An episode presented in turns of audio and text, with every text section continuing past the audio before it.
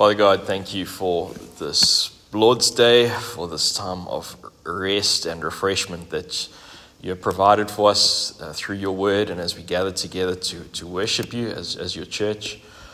Father, as we look at your word, we pray that you would strengthen us and build us up in, in, in Christ, that you would work in us by the power of your Spirit to, to sanctify us. And Lord, we ask that you would be, be glorified during this time together. I pray this all in Jesus' name. Amen. All right, so we're carrying on in our series on worship. And uh, Trey, it's your first time here we're going through this book uh, called What Happens When We Worship um, by Jonathan Cruse. And this morning we're going to be in chapter 11. So it's uh, God Feasts with Us.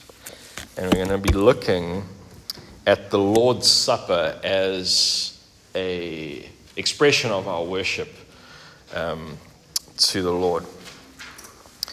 So we know that if we have to zoom out of the bigger picture of Scripture, we see that since the Garden of Eden, worship has followed a pattern that culminates in a feast.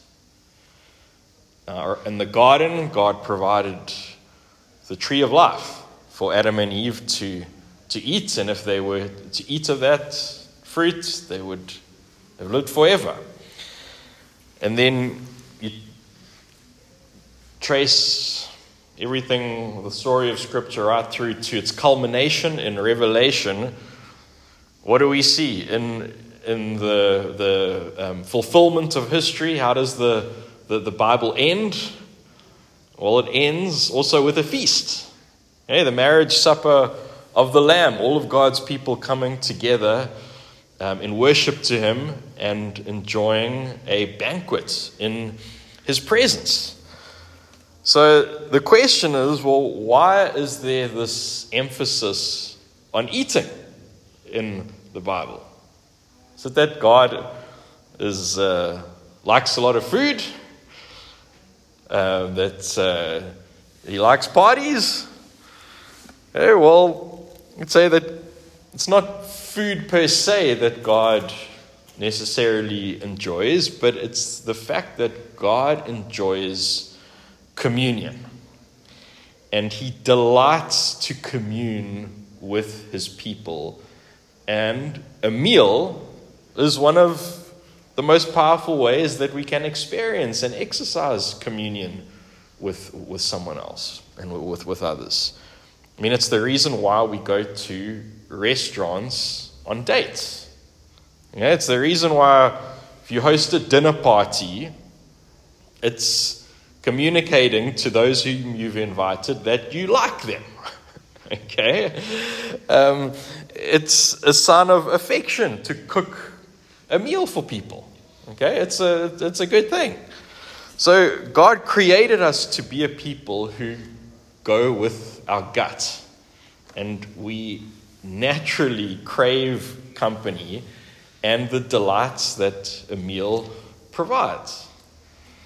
So, Feasting is the primary means of fellowship, and in worship, we feast to fellowship with God Himself.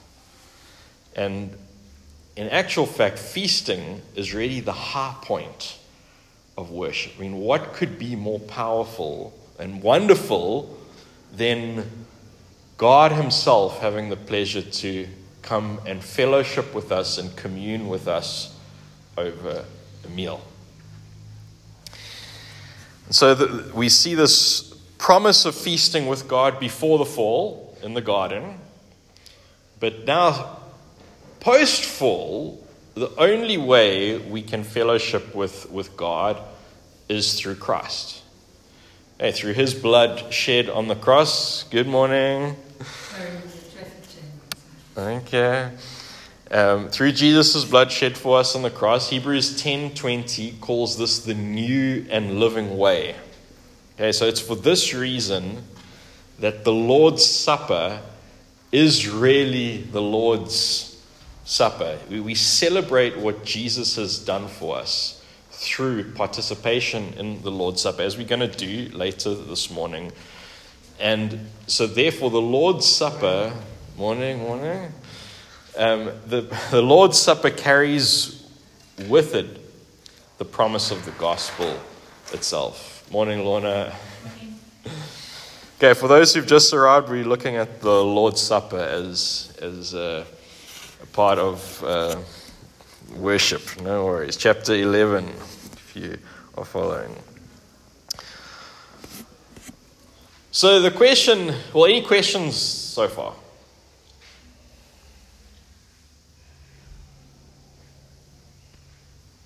Okay, we'll continue. So, what then is the point of the Lord's Supper? And how does the Lord's Supper act as a part of our worship? And what Jonathan says here, quote, through the Lord's Supper, God's Spirit strengthens our faith, hope, and love in the finished work of Jesus Christ as believers really and truly feast on Him. Okay, through the Lord's Supper, God's Spirit strengthens our faith, hope, and love in the finished work of Jesus Christ as believers really and truly feast on Him. So, what we're going to see in these next couple of minutes is that through the participation in the Lord's Supper, we really do meet with Jesus. It's not just a memorial. Yeah, we get into that. We really do meet with Jesus who spiritually nourishes us in the meal by his Spirit. And our response to this incredible gift can only be that of worship to the Lord. So I want to break up um, these three points here that Jonathan's mentioned in his uh, in how he defines the Lord's Supper. So, looking at the supper in terms of faith, hope, and love. So, let's just look at firstly the Lord's Supper as a feast of faith. So, every time that we partake of the Lord's Supper, we remember Jesus' death on the cross. We remember that his body was broken and his blood was shed for, for our sins.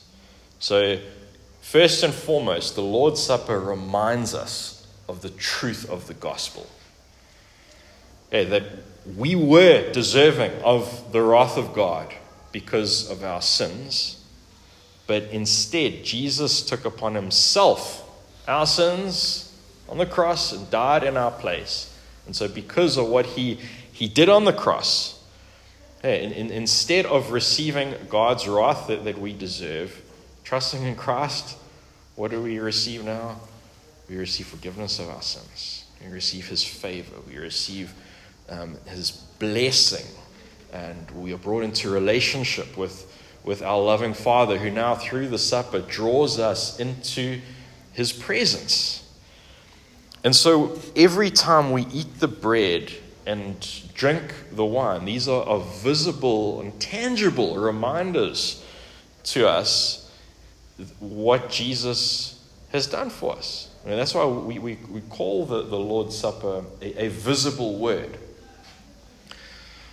And it's why Jesus says in Luke 22 19, as he's administering the, the, the supper for the first time, um, before on the night of uh, eve of his crucifixion, he says, Do this in remembrance of me.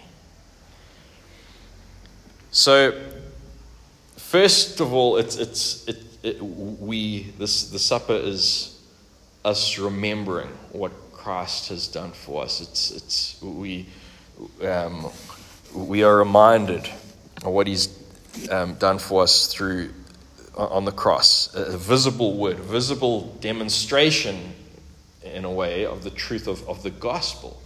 It's a sign. Okay, and um, in our confessions, we call the, the, um, the sacraments signs and seals. Okay, so the Lord's Supper being one of the sacraments, it's a, it's, it's a covenant sign just is in the same way that the rainbow was a covenant sign of the Noahic covenant. Okay, as a reminder to us, but even to God, as Genesis tells us, that He won't destroy the earth again with, with the flood. So, in the same way that the rainbow is a sign of the covenant that God made with Noah, the Lord's Supper is a sign of the new covenant. Yeah, it's a reminder to us what Christ has, has done on the cross. It's a reminder to us that we are not going to have to pay for our own sins on the last day because Jesus has paid for them. And we forgiveness. It's partly a memorial. Absolutely, it is. It is a memorial, but it's not just a memorial. Yeah, that's one. That one aspect of it. It's a very important aspect of it. Okay. Somebody said that's just, it's just a memorial, you say. It's one part of it. It's more. Definitely. Yeah. Okay, that's why Jesus says, do this in remembrance of me. Yeah, this most certainly is a memorial, a covenant sign, reminding us of what Christ ha- ha- has done for us. And the incredible thing is that, that God, I mean, okay, God gives us these very earthy things here. Okay, bread and wine, these are staples of, of life. But to associate these things with, with what Christ has done. So when we we see, you know, as do a bit later, the, the bread being broken, it's a reminder what, that, of Jesus' body having been broken for us on the cross. When we see the, the wine poured out, it's a rem, reminder that Christ's blood was, was spilt for you. Yeah, when you smell the wine, okay, we have to use grape juice here. Um, when we smell the grape juice, okay, associate that smell with the, the pleasing aroma of Christ's once for all sacrifice on the cross that, that has satisfied the Father. Okay, when you taste the bread, it's a, a reminder that Christ Himself is the bread of heaven who truly satisfies us. So we are meant to engage with our senses in these things. That's why God has given us these physical things to, um, to participate in. Any questions before we move on here? It's also, um, it's simple. Mm. Imagine if we had to, you know, they obviously had things like the dam, Yeah. but it's simple for us. Yeah. And that, that's also the point. It's meant to be simple. It's not meant to be this big, elaborate, intricate feast. That, that's actually coming. but for now, this side of eternity is very simple. Okay, so firstly, the supper is a feast of faith, a sign reminding us of what Jesus has done. Secondly, we are filled with hope when we participate of the Lord's Supper. So the supper is not only a memorial, it certainly is, but it also we also look forward in the Lord's Supper in hope to what Christ will one day do. And what will he one day do? Well, we know that he tells us in his word that one day he's going to return. And he's going to make all things new in the new heavens and the new earth. He's going to be our God, and, and we are going to be his people in the new creation. And to, to celebrate that coming together of God and his people uh, in, in the new creation, he's going to prepare a banquet for us heavenly banquet, the marriage supper of the Lamb, where all um, believers will participate in and, and we will dine with, with Christ in heaven. We see that in, in Revelation 19, and then more. Yeah, there are more details about it in Isaiah 25, where it describes this incredible feast as a feast of rich food for all peoples, a banquet of aged wine. Sorry, we don't have a, a 2010 Rubicon, uh, Rubicon here. Okay, that's coming, even better in the heavens, in new creation. A banquet of aged wine, the best of meats, the finest of wines. Isn't that magnificent? That's just a little, oh, just give a little glimpse of, of that, that feast to come. And at that feast, then we will be with God face to face. Then God will wipe away every tear, conquer all his enemies, he'll vindicate all um, his people. There will be no more sickness, the curse will have been broken. All the damage and hardships and disappointments of this age will have been forgotten, be wiped away. God will make all things new, and we will celebrate those glorious things with Christ on that day. And so when we participate in the Lord's Supper now, we're getting a little glimpse of what is to come. We're getting a little glimpse of that future heavenly banquet. And so we get to taste a little bit of it now in these very simple things in order to give us hope for, for the future.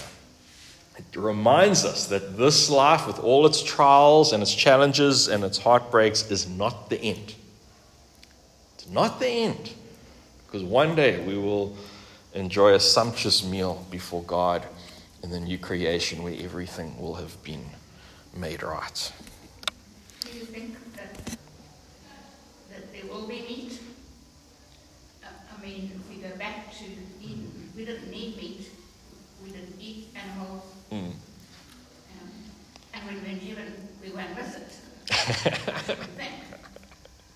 But it just struck me that we have bread and wine. Mm. And, and, and I thought, I was thinking, why don't we have fish? Because fish was a great part of, Yeah. of Jesus feeding people. I was thinking, well, maybe there won't actually be meat. I mean, we won't actually miss it. If if there isn't, I mean, we would now, these bodies probably miss it, because most of us are carnivores. Yeah. Yeah, well, uh, for me as a, a red blooded South African, I don't know how heaven could be heaven without braaivleis. But no, no, no, I'm just I'm being facetious, okay? But, but um, I, I mean, we saw Isaiah 25 says there'll be the best of meats. Does it say Yeah. It says, it says it there. Um, there'll be animals in heaven as well. So I don't know. We don't. We don't. We're not given many details about the new creation. I think that's the. We're in these little glimpses here and there. But I think the point is also to keep us a bit in suspense. That whatever it is, if there's no meat or if there is meat, it's going to be amazing, and we will not miss anything. We will be entirely satisfied. We'll be completely fulfilled. Isaiah 25. Isaiah 25, verse 6. Yeah. Jonathan quotes the extend a lot of the chapter in, in his chapter. Just quoted one verse there.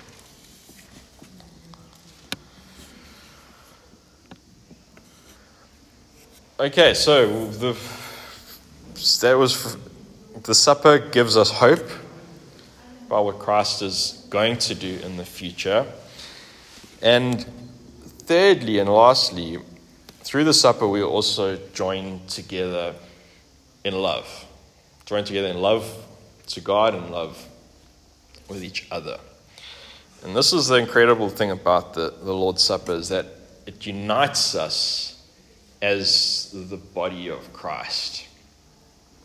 So, firstly, through the supper, we are united to Christ Himself. Okay, this is what 1 Corinthians 10, 16 to 7, 16, 17 tells us. Is the cup of blessing that we bless, is it not a participation in the blood of Christ? The bread that we break, is it not a participation in the body of Christ? Because there is one bread, we who are many are one body, for we all partake of the one bread. And often you just read through that verse very quickly and don't really think, pause to, to dwell on what it's saying. What it's saying there is profound. Because firstly, it's saying that when we we eat, when drink of the supper, we're not just eating and drinking bread and wine. We are doing that, but we, something else is happening. We are, as the text says, we are participating in God Himself. We are being united to, to Christ by the power of His Spirit. We commune with Him. That's why we call the Lord's Supper also communion. There is a real connection between God and His people through the power of the Spirit. So when we enjoy, when we participate in the Lord's Supper, God is really at work. He promises to be present with us by the power of His Spirit. That's why we call in our confessions, in the Reformed tradition, we call this an example of the means of grace. Okay, the means of grace are certain things in the Bible which God promises to strengthen us by the power of His Spirit. Okay, the prim- primary means of grace is the preaching of the Word of God, and then the, the sacraments are also means of grace, and then prayer is, is the third example of means of grace. These things that we have no doubt, God attaches a promise to these things that He is with us by the power of His Spirit. We don't have to have any, any doubt that he's, he, he, He's here. We, we trust in faith that, that He indeed is with us. That's why faith is the prerequisite to participate. Faith in Christ is the prerequisite in order to, to participate in, in the Lord's Supper. So we really do feed on Christ by faith when we partake of the Lord's Supper.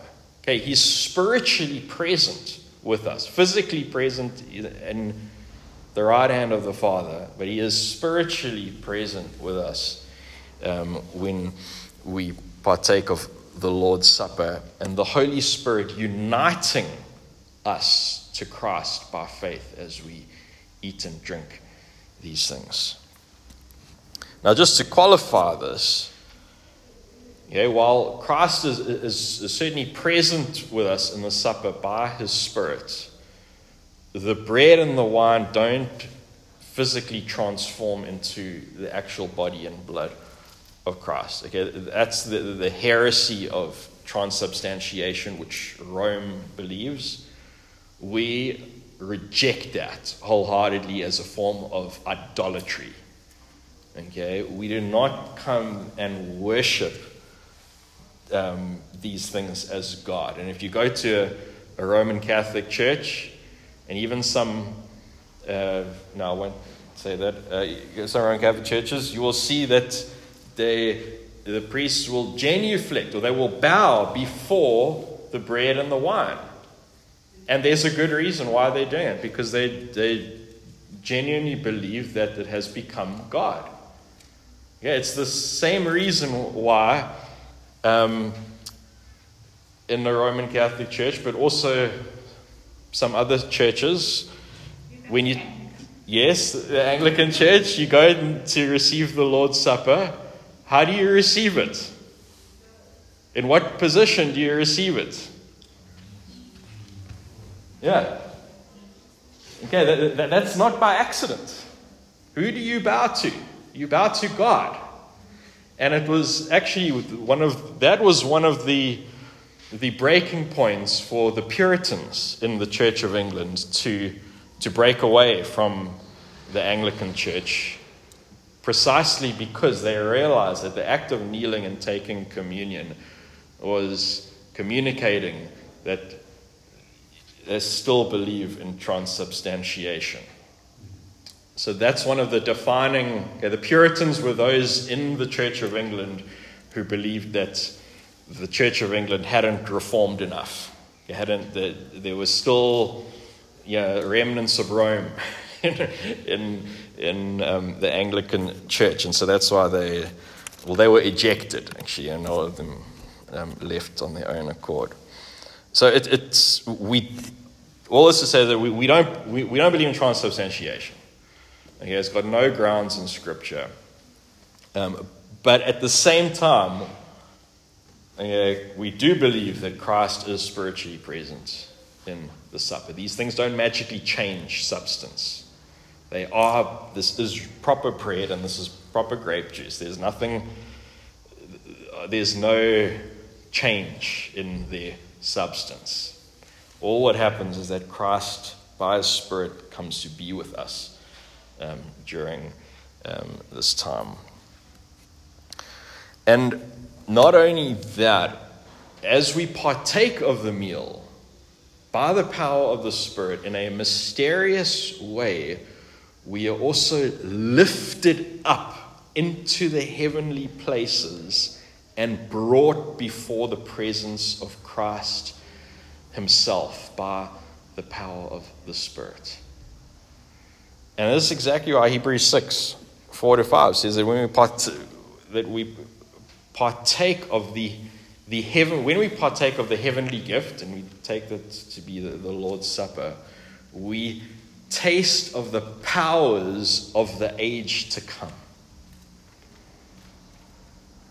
Yeah, we commune with Christ Himself, who really does feed us and, and strengthen us and, and sustain us.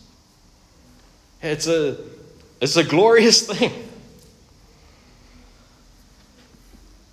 So, firstly, we're united to Christ Himself by the power of the Spirit as we participate in the Lord's Supper. But secondly, we also united as the church. We united to each other yeah, so the, the participation in the Lord's Supper is also a, a sign of our unity in, um, as, as Christ's bride.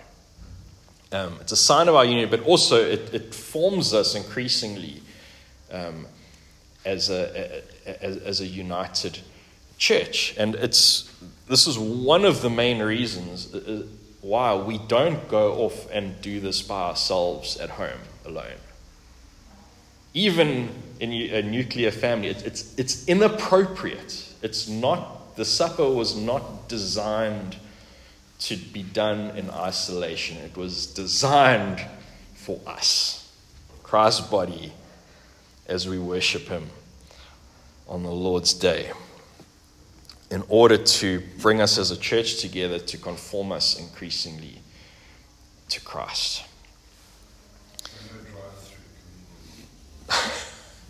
Definitely not. It's a contradiction in terms. It's an absolute contradiction in terms. You have, the point of it is that we are to be. To, I know you're just uh, winding things up there, but yeah, it, it, it, matters, and also matters. I mean, you know, with all the, the COVID craziness, and um, you know, there were some churches who were having the you were doing the courage to do the Lord's Supper in, you know, in, in, in your lounge while watching the, the sermon streamed. It, it's, a, it's a failure, really, to understand the significance of the Lord's Supper when drive through and the thing in your lounge are, are done. It, it, it, it's, it's not understanding the, the, the point of this. So, basically, to sum up very briefly, through the supper, God sustains our weak faith as we wander through the wilderness on our journey to the true promised land, which is the new creation. Through the, the supper, we get a little taste of heaven now, we get a taste of this future promise of eternal communion with our God and we as people. Any questions?